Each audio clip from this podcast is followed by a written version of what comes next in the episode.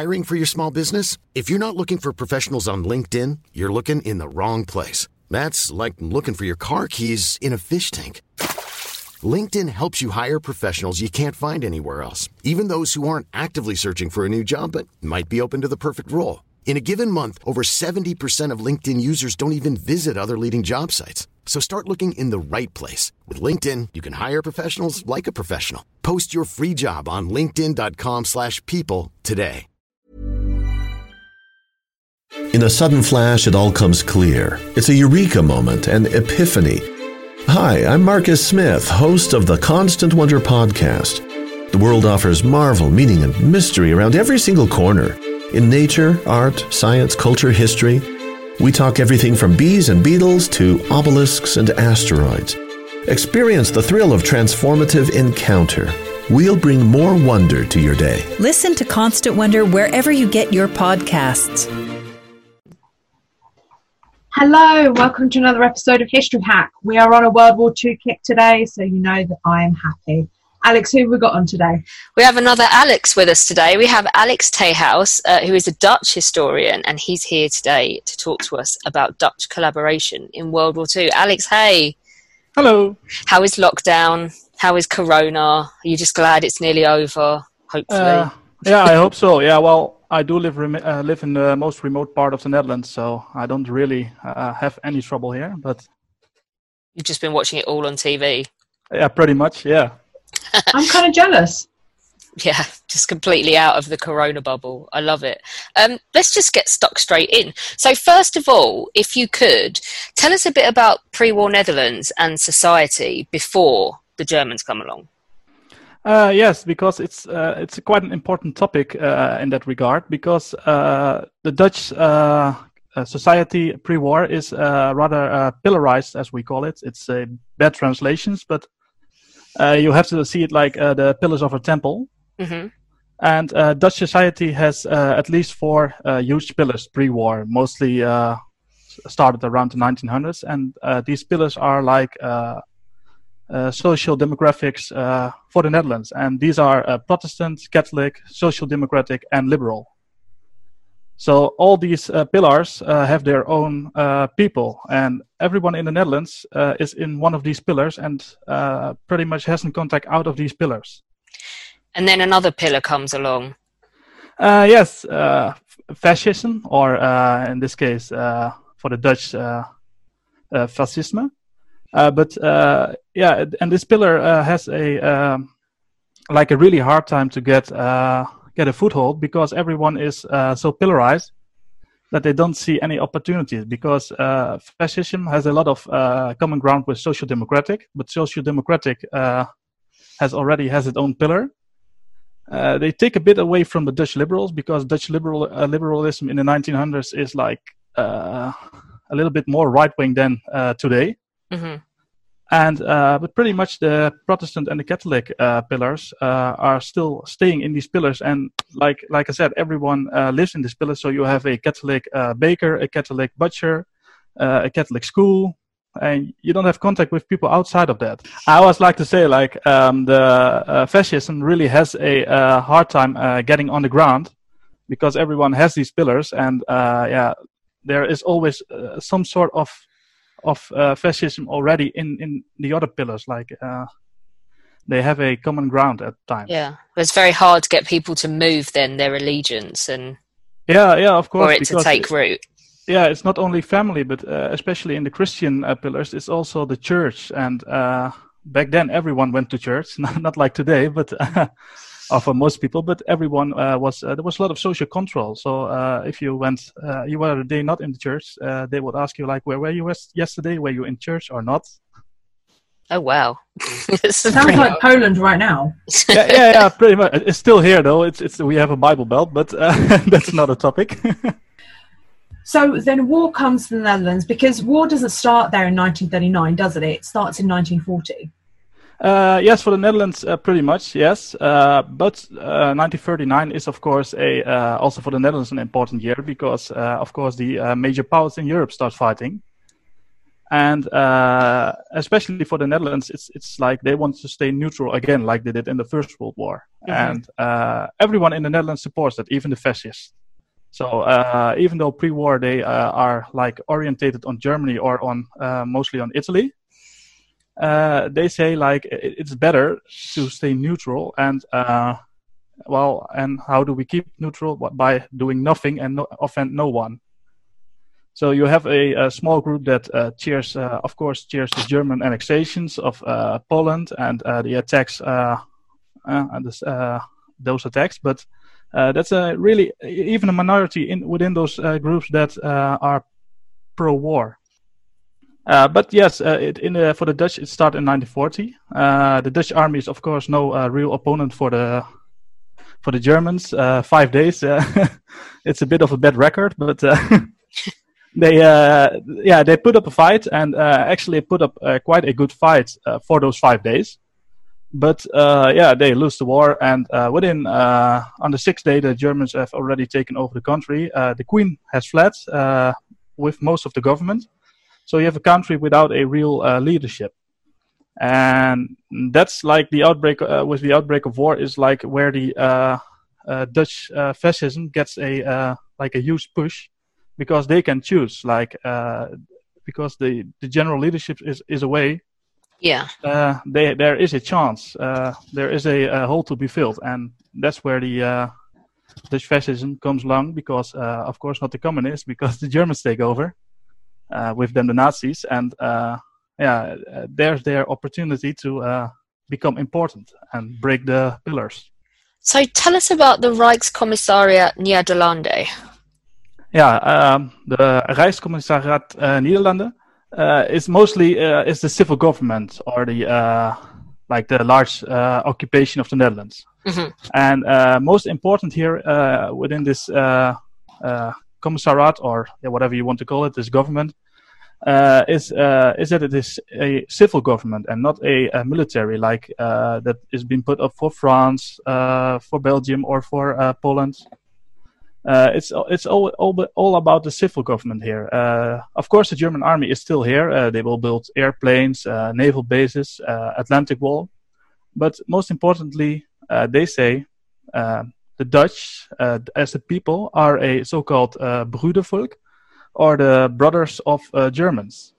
Uh, we share the same history. Uh, that goes back to like the Holy Roman Empire, when the large part of the Netherlands was part of the Holy Roman Empire.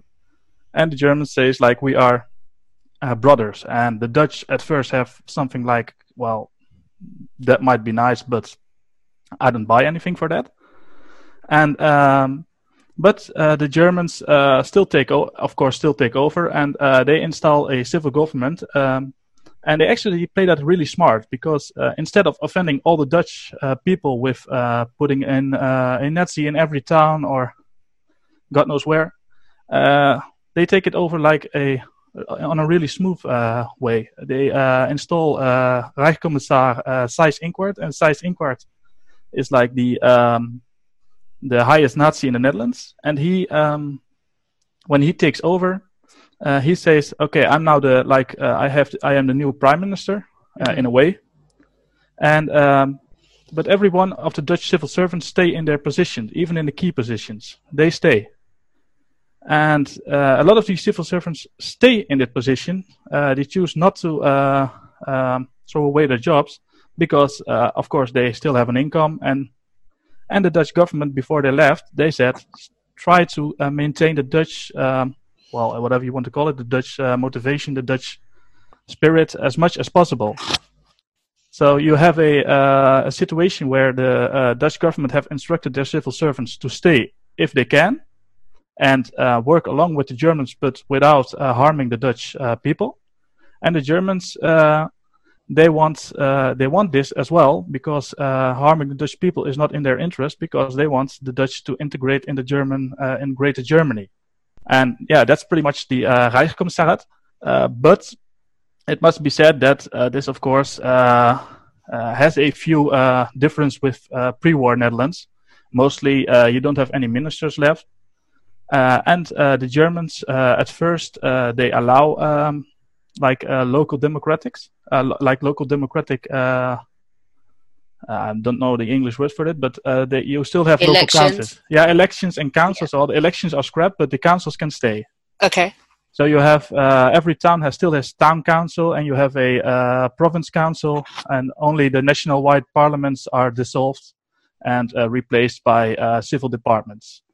But these has always existed, only they are now not not controlled by any uh, P Ms or uh, of M Ps, is it? Mm-hmm.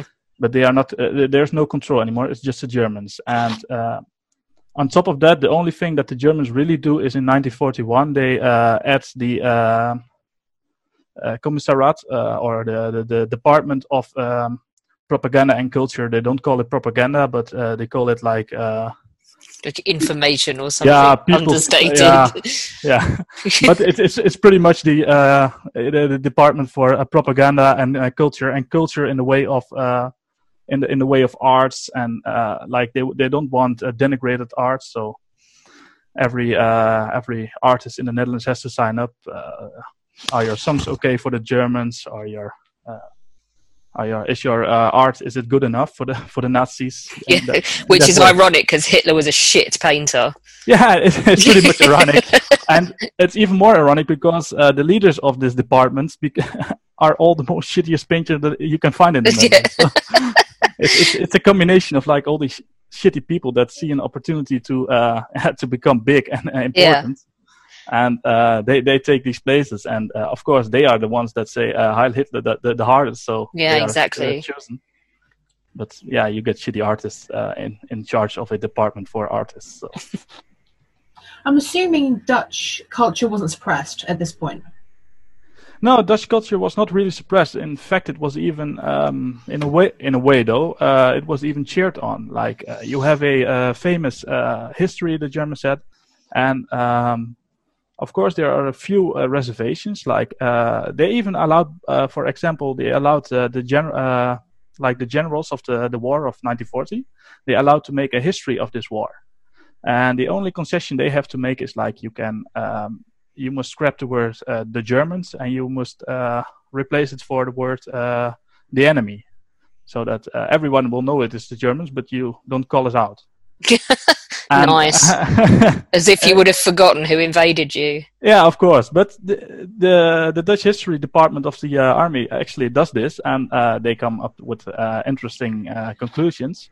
But um, uh, th- in that way, uh, the Dutch still have an identity, but it's like uh, they have you have to erase the uh, anti-German part, and they cheer on the. Uh, especially in the Netherlands, there is a rather large uh, anti-English part. Mm-hmm. And they want to cheer on that, and that has mostly to do with the Boer War and before. And they want uh, they want to cheer on that and say that is your history. You are always uh, against England, or in this you must you must know that in the Netherlands, England is uh, in that uh, at that time a synonym for the British uh, Isles. But uh-huh. So. Oh, you already spoke about shitty painters who obviously you can see an opportunity to, to get more for yourself and that, but what types of collaboration are there with the Germans in the Netherlands? Well, there are quite a lot, uh-huh. um, uh, mostly uh, uh, based on uh, after-war reportment of the courts, and uh, they, they made the categor- categories, uh, but for short it's like uh, economic collaboration, politics. Uh, you have uh, like real traitors uh, in the country, so uh, like informants, uh, Jew hunters, uh, stuff like that. Uh, of course, military collaboration, uh, joining the Waffen-S S, and they have uh, a way of um, like the art and media collaboration, like you already, uh, like I already mentioned, mm. and you uh, for me, and uh, civil servant uh, collaboration, which is a, a hot topic in the Netherlands after the war, because uh, a lot of the civil servants had gotten orders for uh, to stay, and then after the war they had to pay uh, pay up for what they did. Um, but in, in this case of collaborations, the types of collaborations, you see a lot of people, and this comes to the pre-war Dutch National Socialist Party, because you have uh, serv- several parties in the Netherlands. And most importantly, uh, the t- uh, in collaboration, you have the uh, N S B, the National uh, Nationaal-Socialistische Beweging, which translates as National Sociali- uh, Socialist Movement. And especially, especially the movement part here is uh, very important, because they don't they don't want to call themselves a party. So they are not the National Socialist Party, because a party implies that you agree with uh, uh, like a parliamentary. Mm-hmm. So they say, we are a movement and we are against everything. And this movement uh, exists already pre-war. Uh, in the Dutch uh, Dutch society, a lot of uh, National Socialist uh, organizations only the, uh, get a bit of bigger in the ninety, late mid to late nineteen thirties. Uh, but this N S B uh, is, is like um, is like the Dutch fascist organizations, and uh, of course these are the the main uh, collaborators, and uh, they get, also get a lot of uh, people joining them after May nineteen forty, because these are these are uh, opportunistic people. They want to uh, well, they want to uh, have have a bit of the money and the best best of jobs. Because the Germans, uh, in June nineteen forty, the Germans already say, like, uh, we only work with the N S B. Like, this, yeah. is the, this is the only party we are going to work with, because this is the only party that pre-war really existed as not as a splinter organization, but as a bigger one. Uh, you must know that the rest of the Dutch uh, organizations, pre-war fascist organizations, are no more than five thousand people. Like, really small, and uh, the N S B is the only one pre-war that has like fifty thousand people at one point. Uh, then they damage themselves bec- uh, by becoming extremists, but uh, in nineteen forty again they uh, grow to one hundred thousand people. So you have around one hundred thousand people collaborating in that party, but that can still mean that uh, you stay um, if, if your pre-war job was working at a railway station, you still uh, work at a railway, a railway station, but you can you cannot get a promotion because while someone else is still working there. But a lot of people join this organization like, we want uh, better jobs. And the Germans say, we agree with you and we will give you better jobs, but um, these jobs can only be on lower and mid-level management. So you can be a major of a town, uh, you can be a even a governor of, uh, of a province, but that's about the highest you get. You, you won't get up more in the uh, in the order of the Germans. And they do that because uh, they know that uh, these N S B people are not uh, the smartest ones around. Uh, well, they have uh, some exceptional smart people, but uh, most of them are only there for the jobs. Yeah. So what they do is um, the Germans protect the civil servants that are already in the in the highest job of the departments, even the Dutch ones, and they might be pre-war uh, socialist or liberal uh, people. They protect them because they have uh, these people actually know what they do. So the Germans said, we rather have people that know what they're doing than uh, an opportunist that only is there for the money or uh, his political beliefs. Mm.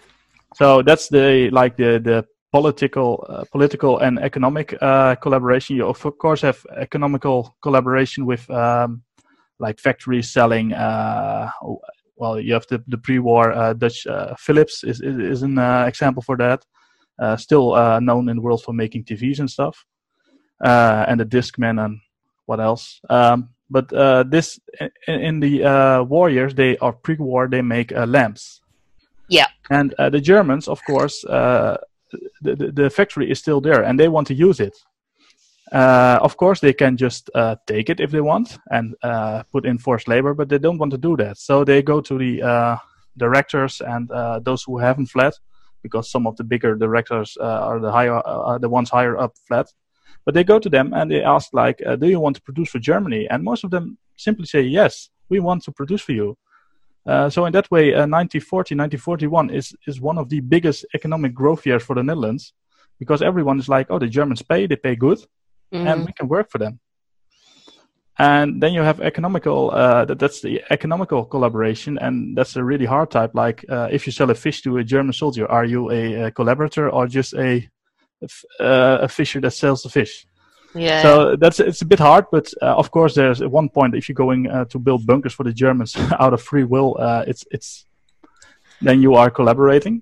Uh, it's fine and, lines, isn't it? Yeah, it's a fine line, and it's really hard. Like at one point, if you are uh, because you can have started uh, out of free will because they pay good money, uh, but you see that after the war, a lot of them say, like, I wanted to protect my employees. They otherwise have to do uh, forced labor in Germany. So I want to protect them. But they become so rich of it that it's it's a bit hard to... Uh, it's a contradiction. Like, you, you get so rich of, of these Germans. And then after the war, you said, yeah, I did the best for my people. But I became filthy rich by mm. uh, working for the German uh, military. It's uh, not so black and white, really, is it? No, it's really not black and white, and yeah, that's the main problem. Uh, that's my main critique of the Dutch uh, history writing. But uh, we have a tradition of uh, painting every, everybody either black or white, like you are wrong, or you have you have, you have made a mistake in war, you are wrong. And uh, but maybe you are in in a gray area where whereas you uh, well you profited from the from the work, but also uh, protected your uh, workers. So a bit are harsh, but it's a bit uh, of a fine line, and uh, sometimes the uh, uh, the the judgments in the books are li- later rather harsh on some person that don't deserve it, or rather mild on people that really had deserved a harsher treatment. So let's talk about something that is really hard to get your head around. Gordon, Lena. I knew I knew you'd leave this one for me. So yeah. Let's talk. Let's talk about um, let's talk about the Holocaust first of all. Um, how was it viewed in, in the Netherlands? Because there was sixty thousand Jews that were deported to Auschwitz alone, and the majority of them were exterminated. Uh, yes, the the Holocaust in the Netherlands is still a it's a bit of a uh, a topic that the Dutch people don't really like to speak about uh, because, like you said, a lot of people went to Auschwitz, also to other camps. Uh, pre-war, there were around one hundred forty thousand uh, Jewish people in the Netherlands, with around uh, one hundred seven thousand were deported. So that's an extremely large amount. Uh, with of that one hundred seven thousand, I think around five thousand came back alive. So most of them died. Um, and um, the, the in that way, the Holocaust in the Netherlands, the, of course, the Dutch view itself was, uh, at first, no one believed it. Um, It's it's a bit of, at one point it became a bit of a lame excuse, because later in the war, of course, they knew that no one came back. But at uh, the starting of the war, no one uh, believed that uh, the Germans would do s- such a thing. Even the uh, Dutch National Socialist uh, uh, politicians didn't believe it. They said no one is that, yeah, well, retarded, whatever you want to call it, but no one is uh, going to uh, exterminate the Jews. O- o- of course, you can blame them for uh, all your problems if you want as a politician. Mm. But uh, no one is going to ext- uh, to kill them, or to put them uh, in labor camps, or even um, destruction camps. And uh, the Dutch people uh, looked about, uh, upon this from out of pillars, because even the Jewish people were a pillar alone, uh, but a rather small pillar. So a lot of uh, Dutch people didn't have contact with any Jews, and um, because most Jews live in uh, Amsterdam, around uh, I believe around. fifty-seven to eighty percent of the Dutch Jews lived in, already in Amsterdam.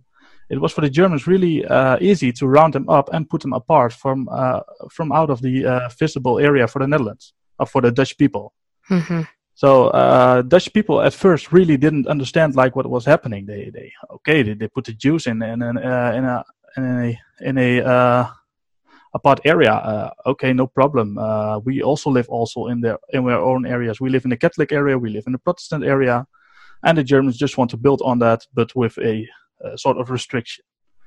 Uh, but then became uh, then you came around nineteen forty-one, and the uh, Dutch uh, socialists uh, of National Socialist uh, movement starts uh, to um, like bully uh, the Jewish people. Mm-hmm. So you get. Uh, You get like fight, fighting units. Uh, they go into a uh, a certain block. Uh, they they try to beat up a few Jewish people. Uh, they deliberately, if they choose to uh, uh, fight with young people, because you know if they're going going to uh, kill or uh, uh, beat up old people, you get the public against you. So these uh, these uh, little Nazis, they try to beat up younger people. Um, this works uh, not really well. Because I think after the third or maybe fourth fight, they get beaten up by the Jewish.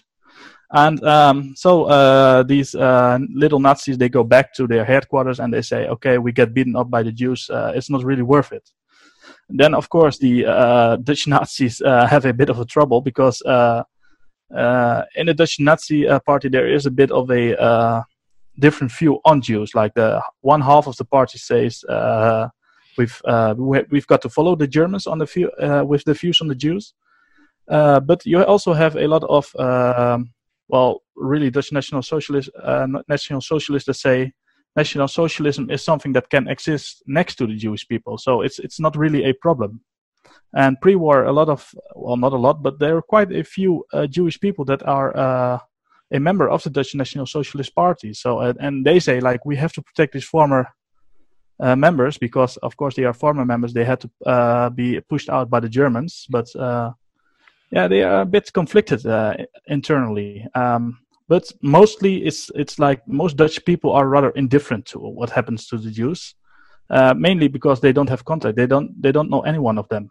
So that's that's a bit harsh for them. But they uh, in the end. Of, or in the end, in, in February nineteen forty-one, uh, the Germans do a small uh, razzia. I'm not sure if that's an in- international term, but it's pretty much they uh, pick up every Jew in a certain area mm-hmm. and put them on, uh, well, uh, put them to a camp and uh, or uh, move them away. Uh, and when this happens, uh, Dutch communists uh, take advantage of the uh, the outbreak of, of, of civil unrest uh, under Dutch people, because a lot of Dutch people see this happening. They see that all the Jews are forced together on a uh, uh, certain square, and then they have uh, they are escorted by uh, German troops, and they see that this is not only uh, like younger men that have uh, been into fights with the uh, Dutch Nazis. No, it's also uh, uh, fathers and mothers and children. So uh, then you get a uh, general strike in the uh, in the west part of the Netherlands, and the general strike uh, started in Amsterdam, then of course, and uh, but people started to strike against the Germans. They say, "We don't work anymore. We will we put down our work. Uh, we are one with the Jewish people," and this is of course a reaction that the that the Germans didn't expect to happen, mm. and they pretty much blame the Dutch Nazis for it, like uh, that they have stirred up the wrong uh, the wrong people. And pretty much, it is true to an extent, but uh, it's in the end, it's, it is a German razzia. So, uh, but it, it's yeah, you can see that the Dutch Nazis still are conflicted. Like uh, they are conflicted in a way, like what do we want? Uh, who do we want uh, to protect? But also, who we, do we want to see uh, move to a camp? And uh, like the Young Guard, they want to fight with the Jews. They say the Jews are the problems of everything in Europe. Um, And uh, you have a group that say, no, uh, the Jewish people are uh, just here, a part of the Netherlands, and um, it's mainly uh, National Socialism is about other things, not about uh, problems with the Jewish community. So you've mentioned the amount of collaboration in the Netherlands, but there's still not everybody is on the same page. There's different directions and there's infighting in the N S B, isn't there? Uh, yeah, pretty much. Uh, and this infighting is like a really. Uh, uh, at first, it's, it it started already in the, the late nineteen thirties. Like uh, one group wanted to follow Italy, uh, Italian fascism uh, with Mussolini, and the other group wanted to follow Hitler. Um, this conflict can pretty much be uh, ignored uh, until nineteen forty, because everyone uh, says, "Well, we are Dutch people, so we have Dutch problems and Dutch uh, politics to." Uh, uh, to focus on. Uh, but then nineteen fourteen of, of nineteen forty, of course, uh, and um, uh, when the uh, when actually the Nazis come uh, in the government, they get a problem. Like, uh, of course, the N S B is uh, the main Dutch political party that is still there, um, but they um, uh, they are like an instrument for the for the Nazis, and they know it them, themselves. They they pretty much are aware that they are just an instrument. Mm. And then you of course have uh, but even though you are an instrument, uh, a lot of people want to make promotions, uh, want to be the leader of this instrument. So you have uh, Anton Mussert, uh, it's the main leader of the Dutch N S B, and he has been leader since nineteen thirty-two, I believe. Mm. he's, he's actually he started the party, and uh, he's still there. And uh, but Mussert is more of a uh, he's described as more as a project leader than a national leader. He can he can manage a project. He was an engineer before the war. And uh, that's that's his job. He can manage one project, and after that, uh, it's done. And he's not a leader. And then you have Rost van Tonningen, uh, and this man um, is a uh, is a much more uh, extreme uh, Nazi. He he says Hitler is right on everything, and we have to become one with Germany. And of course, you can uh, see that the Germans uh, like this this style of talking way more. They say, Rost van Tonningen, you are our man. Yeah, but the trouble is within the N S B, Mussert has more support. So the group of Rost van Tonningen is a smaller group, uh, and uh, Mussert's group is bigger. But uh, they don't speak the language that the Germans want. So uh, you can see uh, at one point you get a lot of infighting, and this infighting uh, becomes even so big that they have a so-called uh, uh, Mist uh, Misthoorn uh, affair, or the it's like the uh, yeah the the, the Misthoorn incident. Mm. And uh, Misthoorn is a, uh, a really small um, yeah paper. It's it's like a weekly uh, weekly paper, and it's it's extremely anti-Semitic and uh, rude towards everyone. It, it's just it's it's Nazism on steroids. I'm Sandra, and I'm just the professional your small business was looking for. But you didn't hire me, because you didn't use LinkedIn Jobs. LinkedIn has professionals you can't find anywhere else, including those who aren't actively looking for a new job, but might be open to the perfect role, like me. In a given month, over seventy percent of LinkedIn users don't visit other leading job sites. So if you're not looking on LinkedIn, you'll miss out on great candidates, like Sandra. Start hiring professionals like a professional. Post your free job on linkedin dot com slash people today. Quality sleep is essential. That's why the Sleep Number Smart Bed is designed for your ever-evolving sleep needs. Need a bed that's firmer or softer on either side? Helps you sleep at a comfortable temperature? Sleep Number Smart Beds let you individualize your comfort, so you sleep better together. J D Power ranks Sleep Number number one in customer satisfaction with mattresses purchased in-store. And now, save forty percent on the Sleep Number Limited Edition Smart Bed for a limited time. For J D Power twenty twenty-three award information, visit j d power dot com slash awards. Only at Sleep Number stores or sleep number dot com. It's it's it's, it's all bullshit, and everyone knows it, but it still yeah. gets published, and it gets uh, funded by the Germans. And even the Germans think it at times that it's, it's too much, but okay, it, it is it is there. It serves maybe, their purpose. Yeah, it serves their purpose, and maybe someone will believe it. Mm. So uh, this uh, the leader of the Misthoorn, um, he writes, and he writes, uh, he writes at one point he starts to attack uh, Mussert, because he thinks, if I support Rost van Tonningen, I can get a promotion again, and my paper will get a uh, well a forced daily on everyone in the Netherlands, something uh, something around that. But he thinks I can grow off this, so he starts to attack Mussert, and uh, Mussert, uh, of course, does not like this attack, and Mu- but Mussert starts to fight back. Uh, and this fighting back is done uh, not at first at in in the uh, for the general public. It's the first time that the general public in the Netherlands sees that there is infighting in the uh, National Socialists, because Mussert starts to uh, publish as well in papers like, uh, well, these people are uh, not to be believed. Uh, they are um, they are not fighting for the just cause. They want to destroy uh, the Netherlands. They want to join Germany. They are actually Germans. Uh, And um, but even the Germans get divided on that. You have uh, Seyss-Inquart who um, who supports Ross, uh, he supports Rost van Tonningen's view and uh, the Misthoorn's view, but he has the trouble that like uh, Seyss-Inquart is aware that Mussert has the uh, well not the, the Dutch people behind him, but most of the Dutch National Socialists uh, socialists are behind Mussert. So he knows pretty much. He's aware that uh, if he chooses one camp, it will pretty much uh, make upset the other one, and you get more fighting. Um, but this, uh, and he tries to uh, to shush everyone, like uh, shut up and uh, yeah. shut up. Uh, but it escalates, like it escalates so hard that um, uh, party members are breaking in uh, into rooms of other party members, and uh, they steal uh, the news from someone's wife and they publish them, and it's it it shocks a public outrage uh, within the within well not not the entire Dutch people, but in within the area that is. Uh, associated with National Socialism, and uh, and at one point they even start to uh, make death threats to each other. And this uh, Rost van Tonningen is smart enough to keep out of this, but everyone knows it's his people that are doing this. Mm. Uh, and the situation gets so tense that at one point the Germans are like, okay, we have to stop this now before uh, they're going to start to kill each other. And well, that's of course is not a good uh, a good image for the Nazis. So uh, they sent away uh, the editor of the uh, Misthoorn paper to the to the Eastern Front. It's actually safer for him to fight against uh, the Soviet Front than to stay in the Netherlands. Wow! Uh, and that says a lot of things about it about this tension that is in between these groups. They are uh, they are uh, at a point that they are ready to murder each other for political gains. Uh, f- of course, for the greater good, they uh, still uh, show up together. Uh, this Rost van Tonningen and Mussert, but uh, it's pretty much that like this number one and the number two of the party are against each other. Uh, so they try to outfight each other, and Rost van Tonningen goes uh, does that with um, trying to uh, have most Nazis join the uh, Waffen-S S, and uh, Mussert tries to do that with uh, winning the public.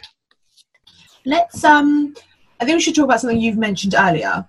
which is uh, the Dutch Waffen-S S, which you also said was a bit of a sore point.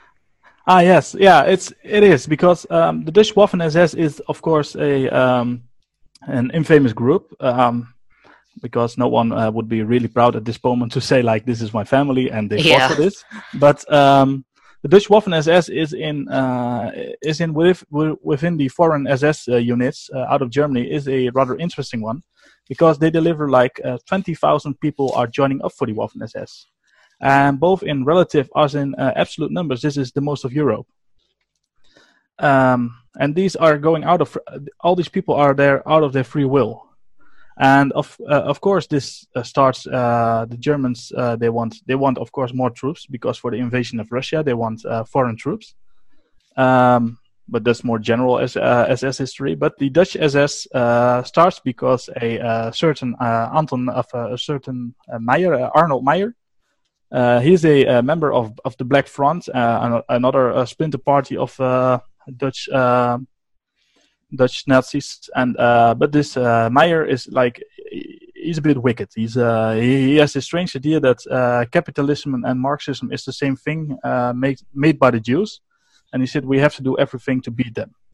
Uh, at the same time, he writes a letter to Hitler uh, saying, Hit- uh, dear Mister Hitler, don't go uh, that harsh on the Jews. Uh, it's not their fault. So he has, uh, he's just, he's mad. And, um, but he at one point gets the idea, like, if I want to be uh, within the, um, within my, uh, if I want more money from the Germans and more uh, connections, I have to do something good. So what does he do? He says, I'm making a Dutch Legion. And the Germans are not really uh, keen on that, because uh, mad as Mister Meijer is, uh, he decided they have to fight uh, under the Dutch flag, and if it could, they could uh, swear uh, alliance to the Dutch Queen, who is of course in England. So that's a bit harsh. Is this, but, sorry, just per- personal interest, is that still Wilhelmina, the same queen as World War yeah, One? Yes, okay, yeah, cool. It's the same queen. She's uh, she abdicated in, I think, forty-eight. So she's okay. Like for the first half of the twentieth century, she's there. Uh, but uh, he, uh, of course, the Germans are against this idea of uh, swearing uh, to uh, towards the queen, or that you can swear at the queen, but uh, not uh, alliance to the queen. Um, But they say, okay, but the idea is good. We we want the Dutch Legion as well. So what they do is like, we take your idea, Mister Meijer, but we will make it our own. So uh, this Arnold Meijer is just uh, swept away under the carpet somewhere. Uh, they leave him there, and uh, but they say we have a uh, we want to have Waffen-S S uh, troops, and we say we make they they say we make a regiment out of it at first. And uh, you, everyone can join up for the coming invasion in uh, in Russia. And actually, they, they, they get a lot of volunteers, about one regiment, actually what they wanted. And they call this regiment Westland, and they put it in the uh, Viking division. Um, but these are all um, really convinced Nazis. Yeah. When the war in Russia starts, they want to do it again. But this time it's Mussert who has the... Uh, The absolutely, uh, well, it depends what you want to call it, worse or good, but he has the, uh, Mussert has the idea, like, I can do this trick again, I make a legion, but this time I put them on the Dutch flag, but I won't uh, swear alliance to the Queen, but swear alliance to Hitler, but uh, we will uh, make another legion. And so they create a second uh, Waffen-S S unit, the uh, Legion Nederland, and uh, it, it's basically the, the Dutch legion, and uh, the Germans are like, okay, you started the second legion, so now fill it up. Uh, and then come then comes the huge problem: they don't have enough volunteers. So uh, they press one of their own uh, um, like uh, brown shirts uh, units into mm-hmm. the uh, into this unit. Um, but the legion and uh, the Nether- uh, legion uh, this Legion Netherlands is like a uh, is way different than the first unit. These are not convinced Nazis. These are all. Uh, Well, around thirty percent of them is, is only thirty percent of them is part of the Nazi party. So the rest. So of they're them, the ones that were the ardent Nazis that did join, and everybody else is the, the ones that have kind of been pushed into it. Yeah, pretty much. And, yeah. Uh, they even go around like prisons. Like, do you want to join up? Do you want to uh, skip well, your sentence? Well, like, we'll let you out if you join. Yeah. Oh, nice. So you get a lot of, uh, you get a really mixed unit with like around thirty percent of them uh, really uh, believing the, the stuff that everyone uh, tells them around. Like, you are the greatest people. You are fighting against, uh, against communism, and this is your duty. Uh, and you have like, around seventy percent that, that is there like, uh, well, this is a nice adventure, or, uh, well, this, this will get my sentence uh, sh- yeah. uh, short. So, uh, and if that isn't enough, they start a third unit, the uh, S S Landstorm, which is only to be on domestic uh, soil. So they can only be uh, operate on Dutch soil. Because they're really not into it, are they? Uh, no, this is like, this is the absolute, yeah, it's not the band of losers, but... Uh, it, it, it's just the guys with the wonky eyesight and the... Uh... Yeah, yeah, it's it's like the, the, the ones that get shot up in Russia are uh, coming back to the Netherlands. So you want a job? Yeah, I don't have any arms. Not, never mind, here's the uniform and uh, parade. Excellent. Um, and But this is, uh, of course, this uh, Landstorm unit is uh, reinforced by uh, um, remote living Nazi, f- uh, well, not, not necessarily Nazi farmers, but farmers that uh, joined the Nazi party. Mm. Uh, and uh, because of their uh, remote living, uh, they are uh, allowed to have a gun to protect themselves against resistance. But you get a third unit that operates in the Netherlands, and especially this Landstorm unit uh, becomes uh, really infamous for uh, assisting the... It it just became it becomes a, uh, a tool of the German uh, Nazi police uh, police. So they, whatever they wanted to call them, uh, you want to you want to uh, uh, cut out uh, a part of a uh, city and uh, take all the Jews. They will do it for you. Wow! Um, they're just the henchmen of the of the of the Germans, and even the Germans are like astonished at one point. Like, why are these people so absolutely loyal to us? Uh, even though it's a sh- it's the shittiest unit you've ever seen.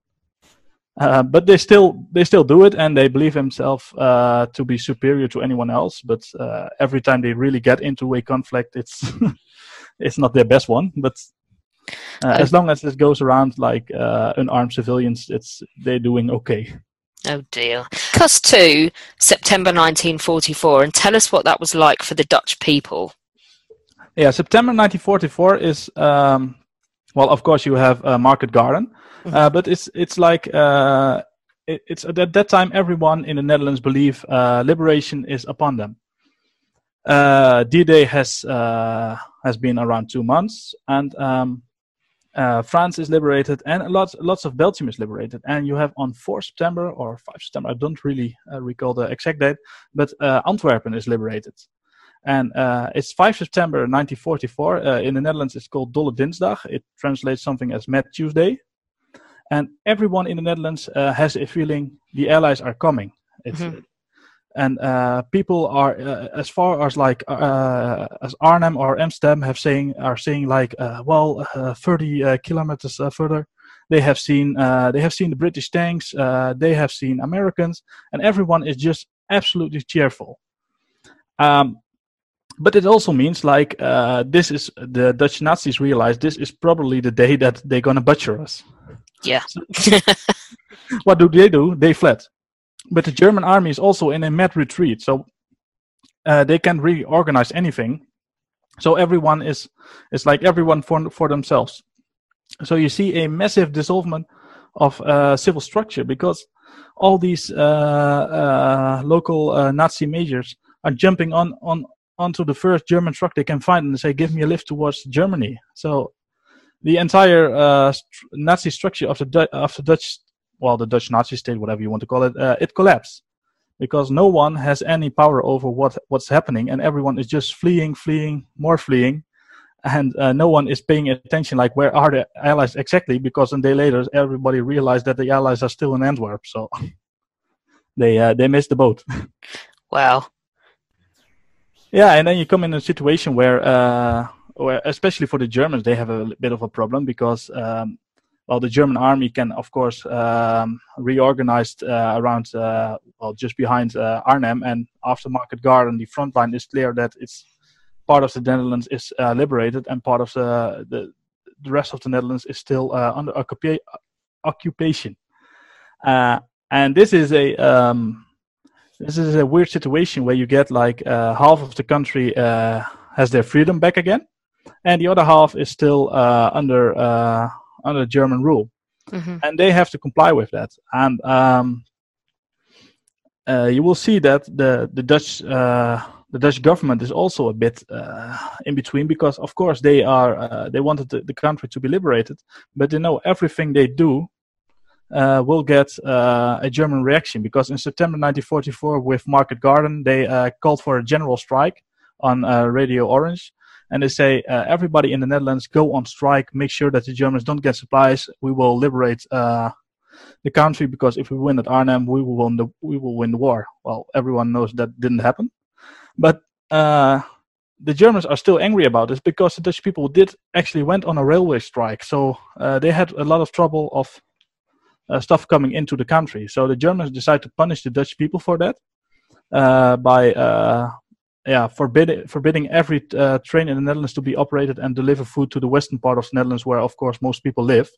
So you yeah. get a uh, the so-called hunger winter in the Netherlands, uh, where no uh, where no fuel or um, anything to eat is delivered to the west. Uh, the eastern eastern and northern parts have a better situation, because a lot of people are the, are farmers there, so they have still have a an income in, in, in terms of food and uh, fuel. Uh, but it, it means that the German uh, rule gets harsher, and it also means that the ones that are still there of these uh, collaborators are um, they are going a bit mad. They these collabor- especially the collaborators, because the Germans know if they uh, uh, if the if the Allies invade further, uh, they just flee to Germany. But these collaborators are like, okay, what do I have to do? My my country is. Even a lot of these uh, collaborators are from the southern part of the Netherlands, where the Allies already are, and they have trouble like um, uh, figuring out what to do. So, uh, what is their reaction? Uh, mostly alcohol and more violence. So they, uh, they, yeah, especially from September to let's say uh, April, May nineteen forty-five, uh, there's a uh, extreme rise in violence done by Dutch collaborators against the Dutch people, because they. Yeah, violence was the answer to everything. So let's move forward. You just said May nineteen forty-five, end of the war in Europe. Let's talk about the aftermath. What happened? Well, indeed, as you mentioned, the end of the war in Europe. And um, uh, of course, the Netherlands still had a colonial empire, um, but that isn't really important for this. Uh, but uh, the Netherlands are uh, liberated in a way. Uh, in May nineteen forty, they uh, there are still some... Uh, Uh, pockets of Germans that uh, resist, and uh, but eventually, um, I believe, uh, somewhere around twentieth of May, uh, most of the Netherlands is li- actually liberated, because the Germans fled to some islands and didn't want to surrender. But in May nineteen forty-five, uh, the Netherlands is uh, they are liberated, and um, but then comes the problem. Like the, the Dutch government wants to um, put all these people that have uh, done. deeds against the, the government or against the country, they want to put them in jail, or at least uh, put them uh, in front of a judge. But they have a problem, uh, and this problem is like a, a lot of judges stayed uh, in between the war and are now and were uh, part of this German administration. So uh, you have to uh, clear up your uh, judges first, which is hard enough, because uh, becoming a judge takes many years. Mm. And uh, they also have like uh, who is who. They uh, the, the war has uh, dis- dislocated so many people, but also so many uh, victims, that they don't even know uh, if someone is alive, where he is. Luckily for them, uh, the highest Dutch Nazis are uh, all taken prisoner. Um, so uh, Mussert and Rost van Tonningen are uh, taken prisoner. Uh, Rost van Tonningen uh, suicides, or there is a bit of a uh, theory behind it that he is pushed uh, from a balcony, but uh, officially he suicides. Uh, but uh, Mussert uh, and uh, quite a few others of the Dutch uh, high-ranking ones uh, are actually captured alive and uh, are ready to be uh, judged. So the Dutch uh, install, in the aftermath of uh, May nineteen forty-five, they install a uh, Dutch version of the Nuremberg courts. So they say like, uh, hey, you have to, um, you have to, well, pay uh, pay for your deeds, which you have done, and uh, this uh, they actually make a uh, they make a fair uh, fair amount of work of it to to to have it like a real uh, judge. They, it's not uh, it's not like, okay, you were a Nazi, we will shoot you. No, they yeah. say everyone has a chance and you can defend yourself. So Mussert actually defends himself in a way that uh, the, the Dutch the Dutch government is like, whoa, that's uh, that's a uh, effective defense. Yeah. Uh, until he makes a few mistakes, and of course, uh, it's it's pretty clearly what he has done. But he, uh, but Mussert makes a pretty good case of uh, him uh, having fights with uh, Hitler, and this is actually true. Uh, Hitler and Mussert, uh, well, they do not hated each other, but they couldn't stand each other. Mm. Um, so Mussert makes a case of this, like, I'm not a friend of Hitler, and uh, what I have done is all to conserve the uh, Dutch state, and uh, most importantly, he says like. Uh, I ex- actually did the same as you gave the orders to your civil servants to stay on your post and conserve the Dutch uh, spirit or the Dutch state as much as possible, and that's what I did. And there comes the main problem for the for the, for the Dutch government, like, uh, oh yeah, those civil servants that uh, work with the Germans. So uh, uh, the process for the uh, high one, the high-ranking Nazis is rather simple. Uh, most of them are in the end. Uh, Uh, get get a conviction uh, for uh, deeds against humanity, uh, deeds against Dutch people, and they are to be shot. Um, then um, uh, Wilhelmina actually wants to uh, Queen Wilhelmina wants to uh, wants to uh, have her daughter on the throne, and she wants to have a rest for herself. But she stays on for the time being because it's it's it's a sign of of a Dutch uh, well of a Dutch state again that, that she is still there. Mm-hmm. Um, And it is known that her daughter is really against uh, death penalty. So they are a bit scared that her daughter will give everyone amnesty. Or at least uh, a lifelong service instead of the bullet. So uh, they, uh, Wilhelmina uh, stays on the throne to have at least the, the most notorious one executed. Uh, with a total of around, like, it's a bit hard to tell, but around two hundred thousand people in the Netherlands collaborated in these in entire events on a population of around, what is it, nine or ten million. Mm-hmm. Uh, it is, it isn't much in, in total numbers, but it's it's still two hundred thousand people, and that group alone is rather big. Uh, the Dutch try really hard to put people to courts uh, in front of the judges, and uh, whilst they try really hard, they still have a bit of trouble with that because... Uh, of course, there uh, the police was also compromised by the Germans. The police had uh, been the police the entire war, switching from uh, Dutch service to German service and back again. So they also had to clean that. And in total, around, uh, I believe, uh, eighty-six, uh, oh no, sixty, sorry, sixty-eight uh, hundred uh, uh, Dutch people are uh, convicted uh, for their crimes against uh, against the Dutch state and uh, being a collaborator. So. Little, a uh, little less than uh, seven thousand people, uh, and um, of the seven thousand people, and it, it isn't much on this two hundred thousand. It, it it doesn't sound much, but it's actually one of the highest numbers of Europe. Especially Belgium and France are really uh, lacking behind that in, yeah. in terms of percentage. But uh, the Dutch actually try to uh, try to uh, try to put people in front of the course, and from from high to low, not not only the highest Nazi.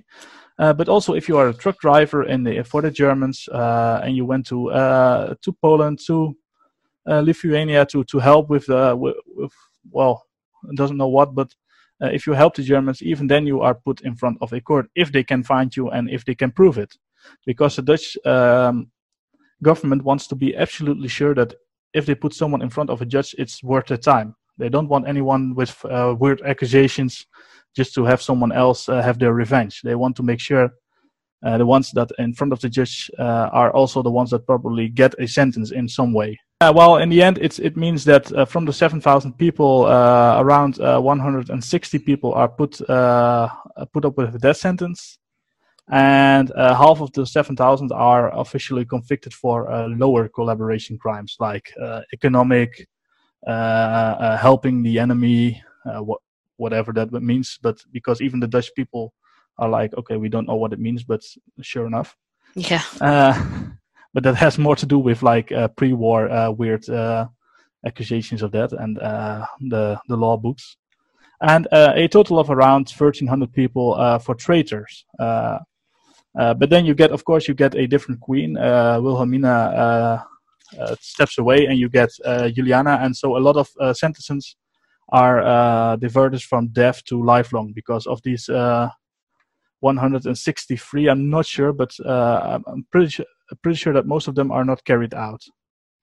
So, uh, but they get a lifelong sentence, with most people released in the late fifties because everyone wanted to move on and the war was behind them, of course. Mm-hmm. Thank you so much, Alex, for coming on to give us a breakdown of what is just such an incredibly complicated situation um, for a country invaded and put under hostile rule. Um, like we were saying, Alina, it's just not black and white, is it? Definitely not. No, it's it's it, my pleasure to do it. Of course, uh, it's it's a hard, in a, in a way, a hard topic to, to make it a smaller uh, one. Mm-hmm, definitely. Well, you've done a great job of giving us like a brief look at it, but yeah, it's so complicated. I imagine that to go into detail on everything would be hours, wouldn't we? I have so many more questions that I want to add to this, but I've had to keep my mouth shut through this. Instead of going, but but I want to add to, so yeah, that is why you've not heard much from me, because I knew I'd jump in there and start throwing in more, and then this podcast would turn into a two-hour one. So apologies. Oh, well, we will hook you up on Twitter with Alex's username, and then you can uh, yeah, you can ask him anywhere. Ask away.